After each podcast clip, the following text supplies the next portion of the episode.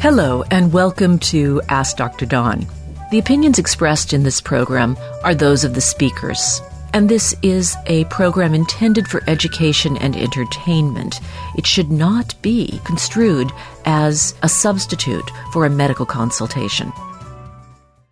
Today's program is going to start with a couple of emails, and then we're going to delve into the mysteries of the Y chromosome revealed. Doesn't that sound like a National Geographic special? Well, if you stay tuned, we'll be doing a little safari into the jungle that is the Y chromosome. Also, we'll have some cutting edge research in neuroscience and starting out with discussing why some birds are so very, very smart. So, Brad in SoCal sends the following question. It's, we're really having a conversation here with Brad. He had three things to say. First of all, VO2 max. There are several do this at home test methods for estimating VO2 max. Brad was listening closely when I talked about that a couple of programs ago. Uh, simplest one I've seen is the Queen's College Step Test. And he gave me the website and I looked it up and uh, with some caveats, I think it's actually a really good test.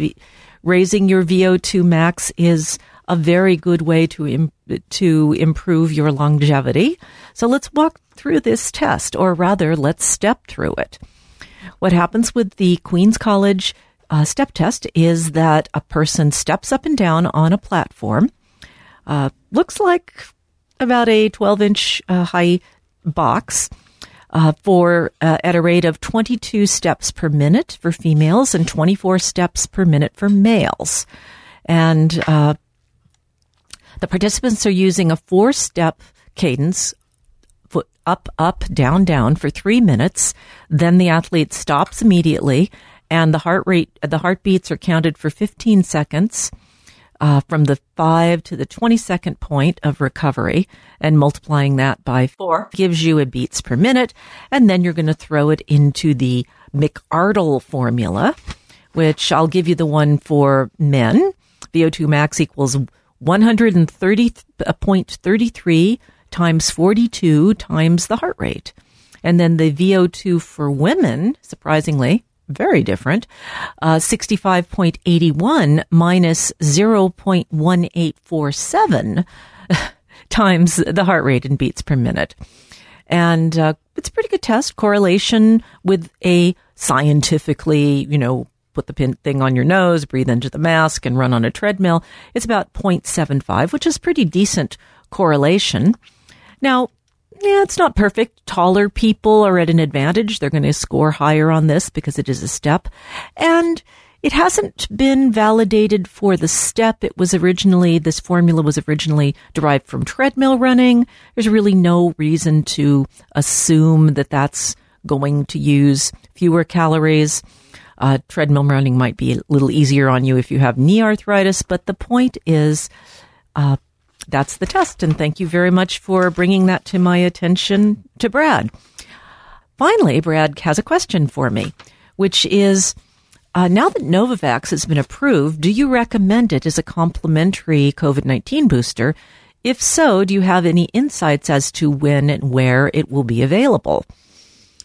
Well, I'm going to start off, Brad, just pivoting a little bit to vaccine availability problems, which I've been hearing reported to me by multiple patients.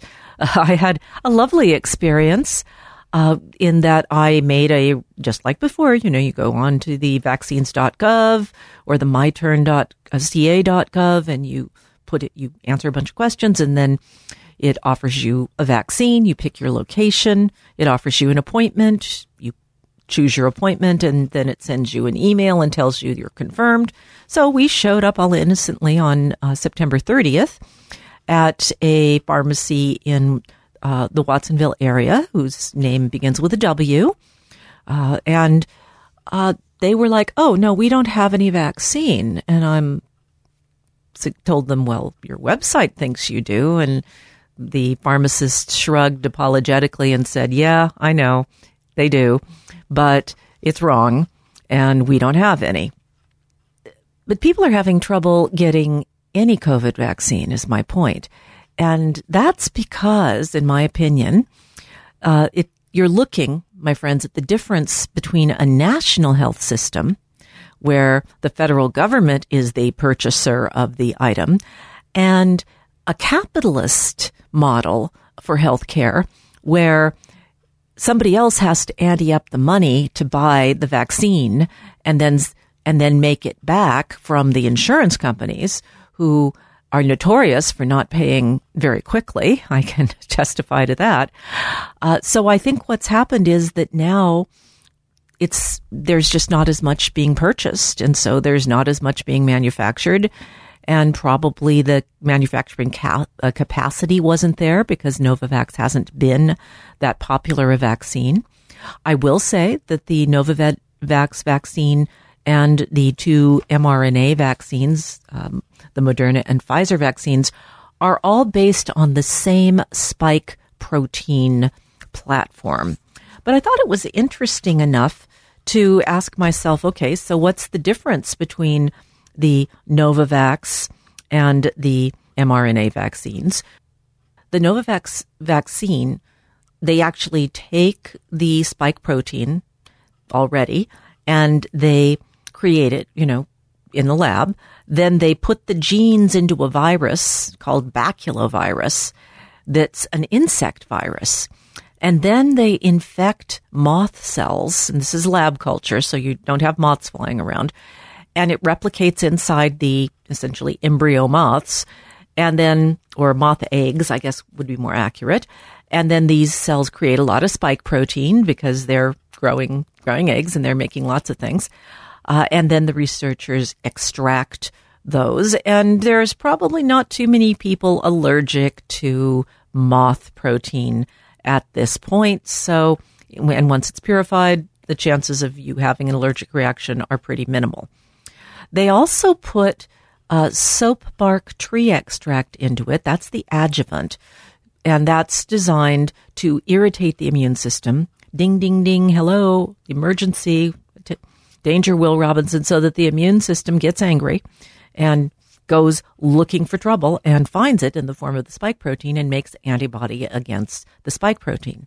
In contradistinction with the mRNA vaccines, you're putting mRNA for the spike protein into your cells and hijacking your own cellular machinery, just like the virus does, to make copies of it. So um, soap bark extract is, as you would expect, a saponin, which is what are usually used uh, to boost boost immune responses to proteins.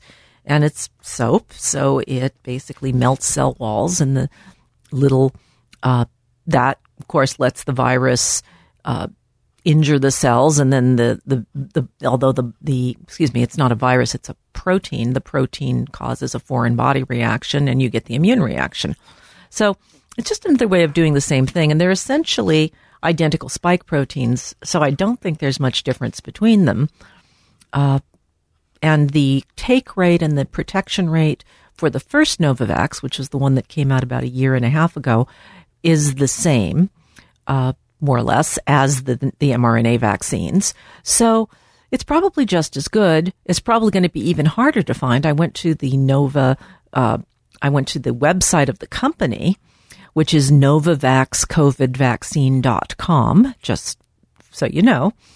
And they don't have any information about when it will be available and where it will be available. It's just loops you to, you know, in coming to a pharmacy near you soon. And if it's coming to a pharmacy near me at the rate that other vaccines are coming to that pharmacy, you're probably looking at November at the moment. And, you know, all I can say is, folks, get in line because Thanksgiving is coming.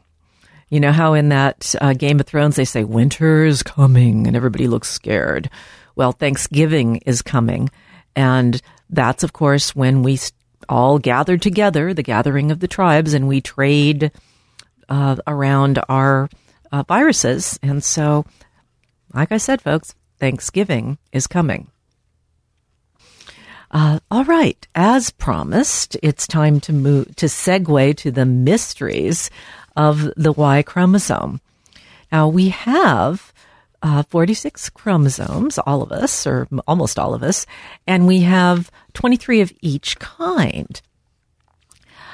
You might remember it's been a long time since the human genome study came out and stated grandly and grandiosely that we were going to find the answer to all diseases. Turns out there's a whole another at least two layers of control, microRNA and uh, epigenetics. So yeah, a little hubris there from the Venters of the world, but uh, that's an old story. The final human chromosome, the Y chromosome, has finally been sequenced. And the new sequence fills in gaps uh, of about 50% of the chromosome's length. I'll explain uh, about why it's taken so long in just a moment. But uh, the Y chromosome is you to exclusively in males, and the X chromosome is not exclusive. It is in males as well, but males have one copy of that and one copy of the Y chromosome. And there are lots of factors involved in human sexual development which are nowhere near the X and the Y chromosome. They're spread across the genome and it's extremely complex. There's an array of human sex characteristics that are found amongst males, females, and intersex. And these are not equivalent to gender. A gender is a social category. And the big debate going on whether it's mutable or uh, or not, and I'll leave that to the people who concern themselves with such matters. Uh, but when researchers first completed the human genome sequence, a gap there were small gaps in all of the sequences, but they've been filled in subsequently, and they weren't coding DNA for the most part. Um, but half of the Y chromosome was not decodable. Half of the Y chromosome consists of small repetitive sequences. And then every now and then, one of these short sequences is found in reverse. So think about having L-I-V-E, live, live, live, live, like 20 times. And then the palindrome of that, uh, then the opposite of that, evil. Live, live, live, live, live, live, live, live, live, live, evil, then a hundred lives, and then another evil. Now, that must be there for a reason. It's weird. And while we do see repetitive sequences, and in fact, that's what CRISPR Cas9 goes after, is it works on those repetitive sequences and uh, looks for them. And a CG, and that tells it that's a place to cut. So this is obviously control stuff for which which genes get turned on, when they get turned on, part of that whole epigenetic structure, maybe a, a, a landing pad for certain other factors. We just don't know. But now our technology in the last 20 years has moved on. So to tackle the most repetitive pieces of that T, of that Y chromosome, an entity called the Telomere to Telomere Consortium used newly invented technologies and assembly methods to do that, to figure it out. But the biggest surprise is how organized the repeats are, says Adam Phillippy, a senior investigator and leader of the consortium. We don't know what exactly, we, we didn't know what made up the missing sequence. It could have been very chaotic. But instead, nearly half of the chromosome is made of alternating blocks of two specifically repeating sequences known as satellite DNA. It's beautiful. It looks like a quilt. The complete Y chromosome also reveals some important features with medically relevant regions. One section of the chromosome is called the azoospermia factor region. It's a stretch of DNA containing several genes that are known to be critical in sperm collection.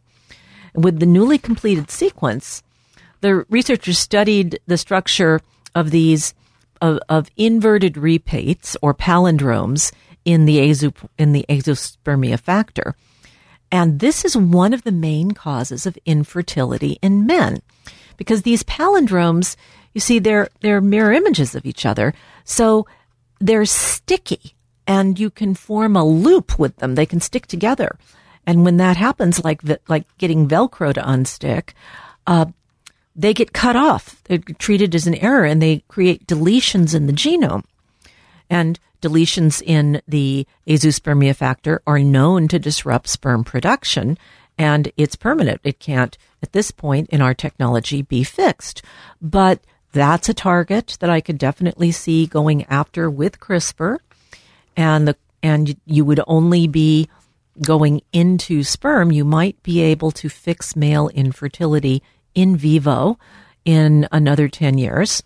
And, you know, given the falling sperm counts everywhere, maybe we can go in and kind of dust off the, uh, the, the changes that have created the, those also using some sort of gene surgery. I think that will probably happen in the next 20 years. They, uh, also found another gene. It's called TSPY and uh, it's organized in something called a gene re- re- uh, array, and that's where you have multiple, multiple copies of a gene. This gene is important in sperm production. TSPY are also organized in the Y chromosome as a very, very big gene array. In fact, the second to the largest known, and since we've got the whole thing sequenced now, it's the second largest. So there's a lot of variability in a study that was also published in the same issue of Nature, people went and they got 43 different men and they sequenced their Y chromosome. And when they looked at this TSPY gene array, they found that different individuals had very different numbers of this from 10 to 40 copies. And that too is a very large cross species variability bigger than what we've seen before. So, most sex linked diseases that men get are actually hosted by the X chromosome because, you know, men get one copy. Women have two copies of the X chromosome. So, uh, if one gene is damaged, they have a backup. And while hemophilia fa- uh, factor VIII deficiency is probably one of the best known examples. That's the bleeding disease that the royals in a large part of Europe had, in pre- including, I might add, many of the children of Queen Victoria. Uh, so the girls have a backup, but their sons will get one or the other of their bad uh, of uh, of their X chromosomes. They'll either get the good one, and have normal blood clotting, or they'll get the bad one. And since they don't have a backup copy, uh, it's eeny, meeny, miny, mo whether that son is going to have what was uh, in uh, previous centuries an absolutely painful, awful, and generally fatal condition. So, the mysteries of the Y chromosome revealed. And let's go to our next uh, story. And I had also promised you new neuroscience, and these are cool. Uh, so let's start with bird brains. So, like a bat's wing and a bird's wing, form is directed by function. But again, using the bat's wing, the struts uh, in the bat's wing are actually the fingers. And in the case of the bird, the ulna and the ulna and radius are very, very elongated. And uh, so the bird has very long arm bones, and the bat has very long finger bones, but they can both fly. The anatomical building blocks differ, but you get to the same place. And at a microscopic level, the same is true for the brain. When you look at us, when you chop up a bird brain or a, a mammalian brain and you stain it and you look for neurons or for uh, for myelin, you're going to see something very different. The human, uh, or basically all mammalian brains, is uh, layered. The, that surface of the brain, the surface of the cortex, that's where we do most of our thinking. Now think of it as a cake with six layers. All right, you got that cake in your mind. Now, take some bamboo skewers, the kind you make might use for shish kebab.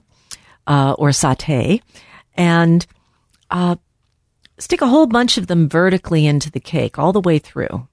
Now take another bunch of skewers and stick them uh, horizontally and make you can go all the way around the cake. You can put just make sure that each horizontal uh, that each of those horizontal stakes touches one or more vertical. You've just built a model of the human cortex, and this circuit is extremely important. And it's uh, these are these are essentially those radial fibers that you put in horizontally. Uh, they connect individual layers. Uh, so you'll get a as they hit the vertical ones, they'll form modules like computer chips, really.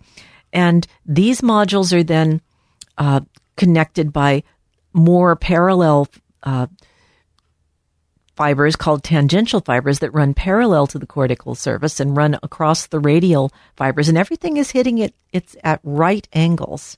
And so what you end up with is like a mondrian like grid of orthogonal fibers. And in fact mondrian's paintings probably look very like very simple uh, circuits, the idea is that it's not just one of his paintings, but if you took six of his paintings and stacked them, and then put some connections between the black lines vertically, you'd you'd be approaching the complexity of the circuitry in the human brain.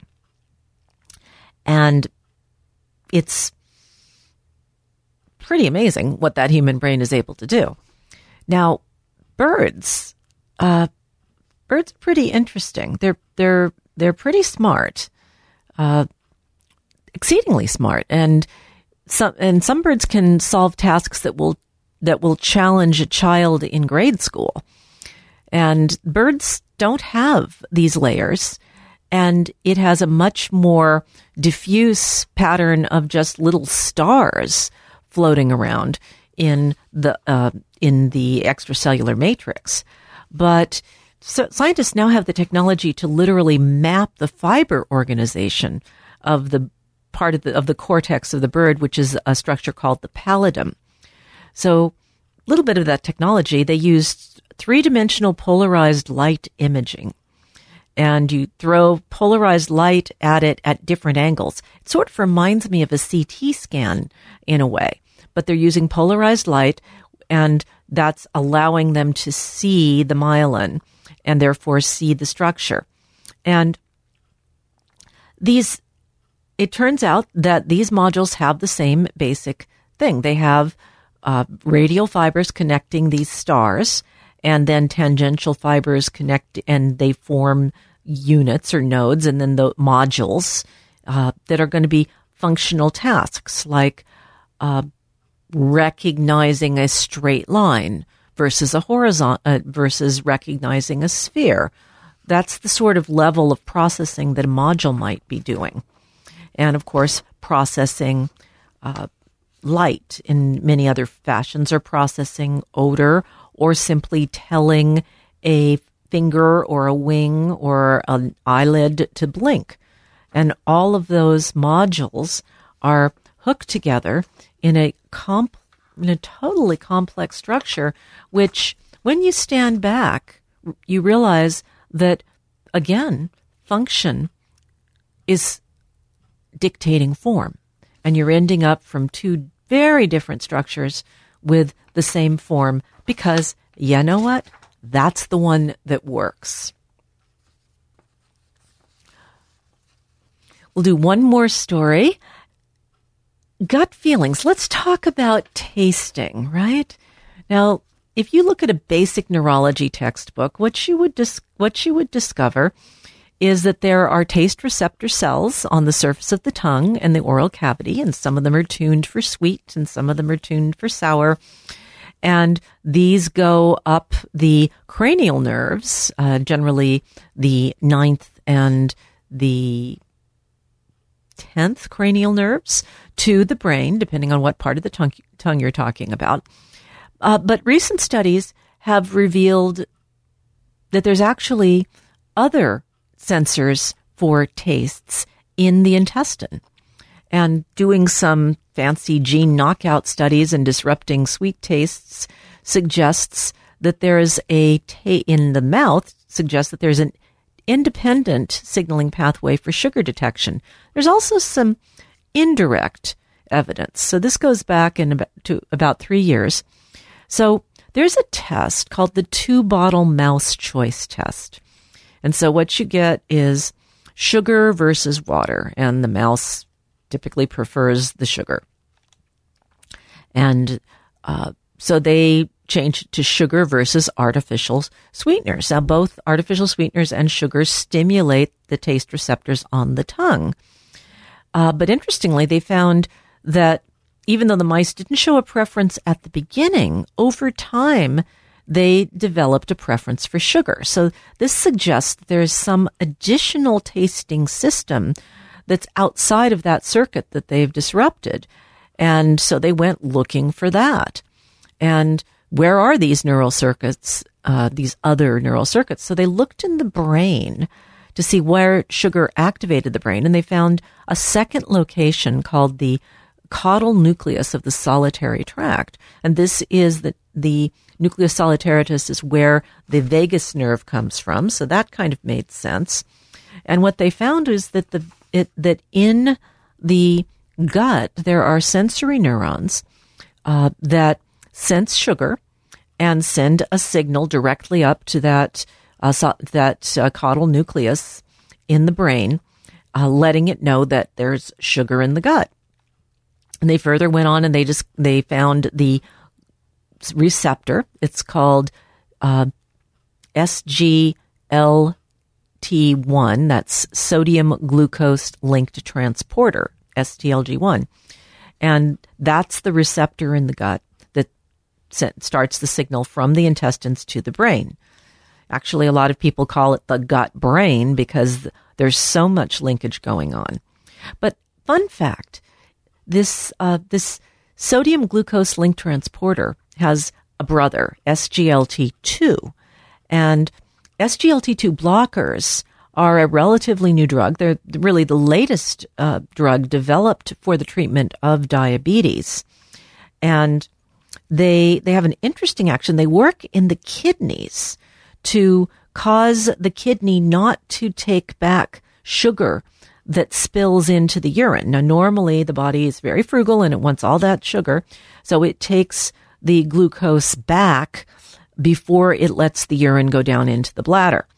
But if you block that, then people start peeing out sugar.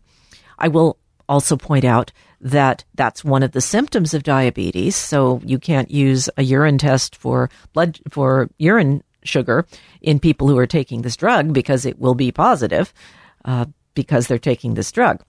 Now that is interesting in a way because this these drugs are now being turning out to have other benefits, and in fact, there's uh, a move to use them in people who have hypertension, uh, induced kidney damage, and they're proving quite remarkable in being able to protect the kidneys from damage from hypertension. And no one is really quite sure. Maybe it's just energy conservation, not having to do all that work of of uh, get, taking back the glucose is allowing the kidneys to heal the damage caused by hypertension. That's my my uninformed hypothesis, but uh, they're also turning out to be really helpful in congestive heart failure. So this is the it's fascinating. You know, you start, you make a drug for one thing, and then over time you develop, you see, oh, wait, people who are on this for problem A actually get better for problem P. Uh, we talked about minoxidil being taken orally for a hair loss a few shows ago. And again, minoxidil was developed for hypertension, uh, but people who took the oral version of it would get would grow hair in unusual places. It was an unacceptable side effect for an otherwise good drug. However, it turned out some brilliant person said, Hey, what if we turn it into topical? Will it make hair grow on people's heads? And lo and behold, Rogaine is born.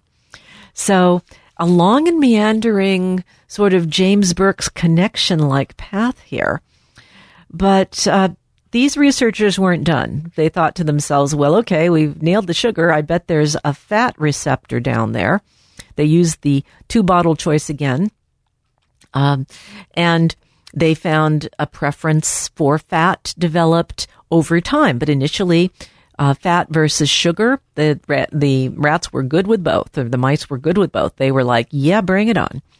But over time, the gut said, "You know, that fat's actually got calories in it, and that sugar, well, it doesn't." So, the gut brain axis is also important for fat preference. We have fat tasters, and uh, they found the receptors for that, and they definitely are hooked up to vagus nerves.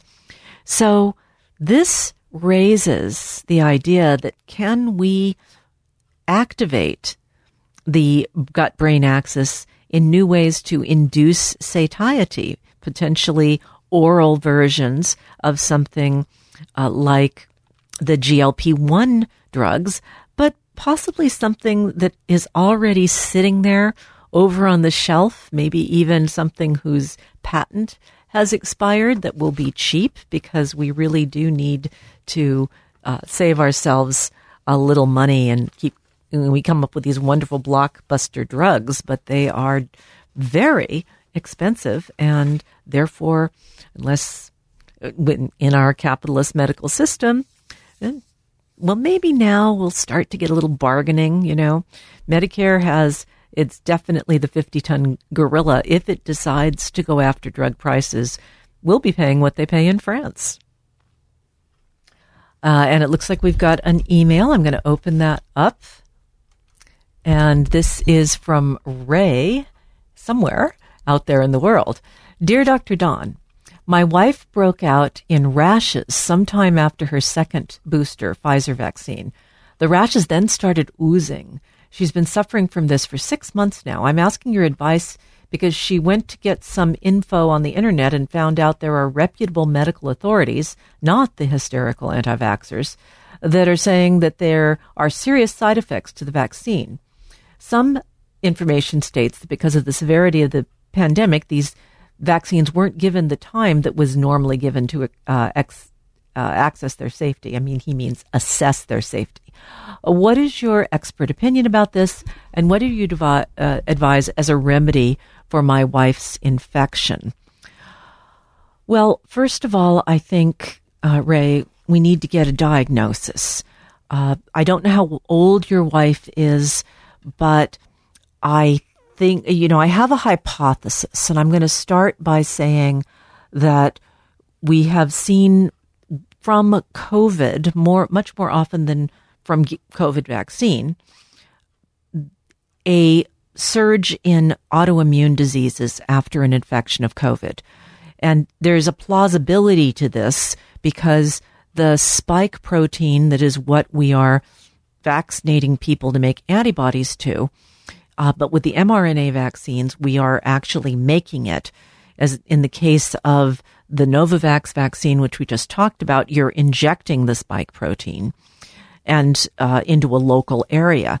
In the case, uh, well, you're injecting the mRNA as well, but regardless, the spike protein itself has an by, by its nature has a pro autoimmune effect, but you wouldn't think that injecting it would give you a generalized effect, whereas you would think that uh, getting the disease where it goes through your entire body would have that autoimmune promotion effect. And essentially, the spike protein attaches to the ACE2 receptor. The ACE2 receptor is responsible for causing the cell to make one of the more important chemical signals that calms down an immune overreaction.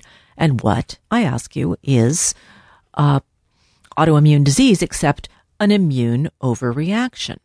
Now, there are several autoimmune diseases that come to mind, but uh, if your wife is older, then I would say that bullous pemphigoid, which is, again, like most autoimmune diseases, mysterious in terms of its origin, uh, this could be what we call a coincidence. Two things happening to the same person that because they happened close together are linked together. And of course, it doesn't help that there's, you know, all this political hubbub and the, the, algorithms amplifying anything to, you know, we, we, we tend to, something we see a lot, we start to think, oh, there must be something to this. That's not necessarily true if it's being amplified deliberately or not deliberately, accidentally, uh, by something trying to sell you ads. So I would get her checked out by a dermatologist. It requires a biopsy. Uh, under most circumstances to confirm it, but that's just a superficial skin biopsy. And this is treatable. And so I, that's, that's the one that immediately comes to mind because it sort of fits what little information I have. That doesn't mean I can make the diagnosis, but I can tell you to get that checked out, you need a, an actual dermatologist and you need to say the words bullous pemphigoid to the primary care doctor, the nurse practitioner, whoever is the gatekeeper here, if you're having trouble getting that referral. And then, of course, you may wait for a while because the last couple of people I've talked to that I sent to dermatologists, I just you know, they had a really long wait, like two, two or three months. That's not actually all that unusual in other countries, but we're not used to that. And so it seems like it's, it feels like a very big deal to us. Uh, you want the surgeon right away for your appendectomy. I'm sorry she's been suffering. And I definitely think that, uh, that, that an autoimmune disease affecting the skin is likely. Is it caused by the vaccine? Probably not. Uh, could it possibly be? Well, the answer to an is it possible question is always yes. When we say, are your experts right saying that there are serious side effects uh, to the vaccine? Well, if you happen to have your autoimmune disease triggered, that's serious. Would it have been triggered uh, by something else down the line? Probably. So I think we have to really worry about this idea that something is, uh, you know, there's a flaw in the bridge, there's a crack in the structure, and it'll be an earthquake or it'll be a very heavy truck or it'll be something that causes that flaw to manifest. But autoimmune disease runs in families. The tendency towards it runs in families, and everybody in the family gets different autoimmune diseases because the flaw is in their ability to damp down a triggered immune response. And what immune response they get depends on what trigger they encountered. So I hope you found that helpful and informative. And if uh, I turn out to be, in, in, the unlikely event that I turn out to be right about the uh, diagnosis, uh, well, please let us know, right? Please uh, send me another, send us another email and and uh, let us know because I would, I would love the, what can I say? I'm egotistical and I would love the validation. So we've got just time for another quick story. I think I'm going to talk, uh, uh, go off of the uh, warnings. I had several candidate stories here, but I'm going with this one. I got a note from the cardiologist uh, recently on one of my patients, and he said, you know, she's got really high uh, lipid levels, and you know, you should you probably should put her on a statin. And yeah, I looked, and yeah, she's got really high lipid levels, but then I looked at her medication list, and I realized, oh my goodness, she is on one of those anti uh, schizophrenic. She is she is schizophrenic. She's well controlled on one drug, but maybe that drug is raising her cholesterol. I recently saw a patient just in the last couple of weeks who was on every single one of the drugs I'm about to talk about in combination, an older woman. This is called polypharmacy. And one of the big dangers we have is that people don't get taken off their drugs. They just get, they go in with, I'm still sick, and the doctor just adds another drug. And unfortunately, psychiatrists are often guilty of this. Psychiatrists have effectively become psychopharmacologists. Uh, very, there's very little psychotherapy going on anymore from psychiatrists. And they have a broad variety of psychotropic drugs. They're being used more frequently and in common with other agents like seizure medications, dementia drugs, benzodiazepine anti anxiety drugs, uh, and antidepressants. It's a witch's brew of polypharmacy. So, people with severe mental illness, in particular schizophrenia, bipolar, and major depressive uh, or disorders, have a 10 to 25 year uh, reduced life expectancy compared to the general population. And most of this premature mer- uh, mortality has been attributed to cardiovascular diseases from metabolic syndrome.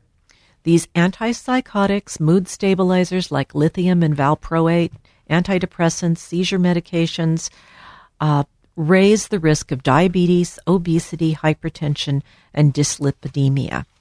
And we have got too many people in the population on those who are not also taking a statin. And you know, I'm not I'm not singing the praises of statins, but from a clinical point of view, it's better to consider that person to be high risk for heart disease and treat them as if they were. And the criteria for using a statin in someone who is high risk is very different than in using it in the general population. So with that, I'm going to say olanzapine, clozapine, valproate, risperidone, and quetiapine. Those are the drugs that can really give you a heart attack. And if you're taking them, you might want to talk to your doctor about switching you to one that doesn't raise your lipids as high or going on a statin. Well, that's about all for this week's podcast please go to AskDrDawn.com for news about our future plans, or follow my tweets at, at AskDrDawn. For now, this is Dr. Dawn saying so long and stay healthy. Ask Dr. Dawn is brought to you by Jiva Media. Production and editing by Charles Bansky. Music by John Scoville.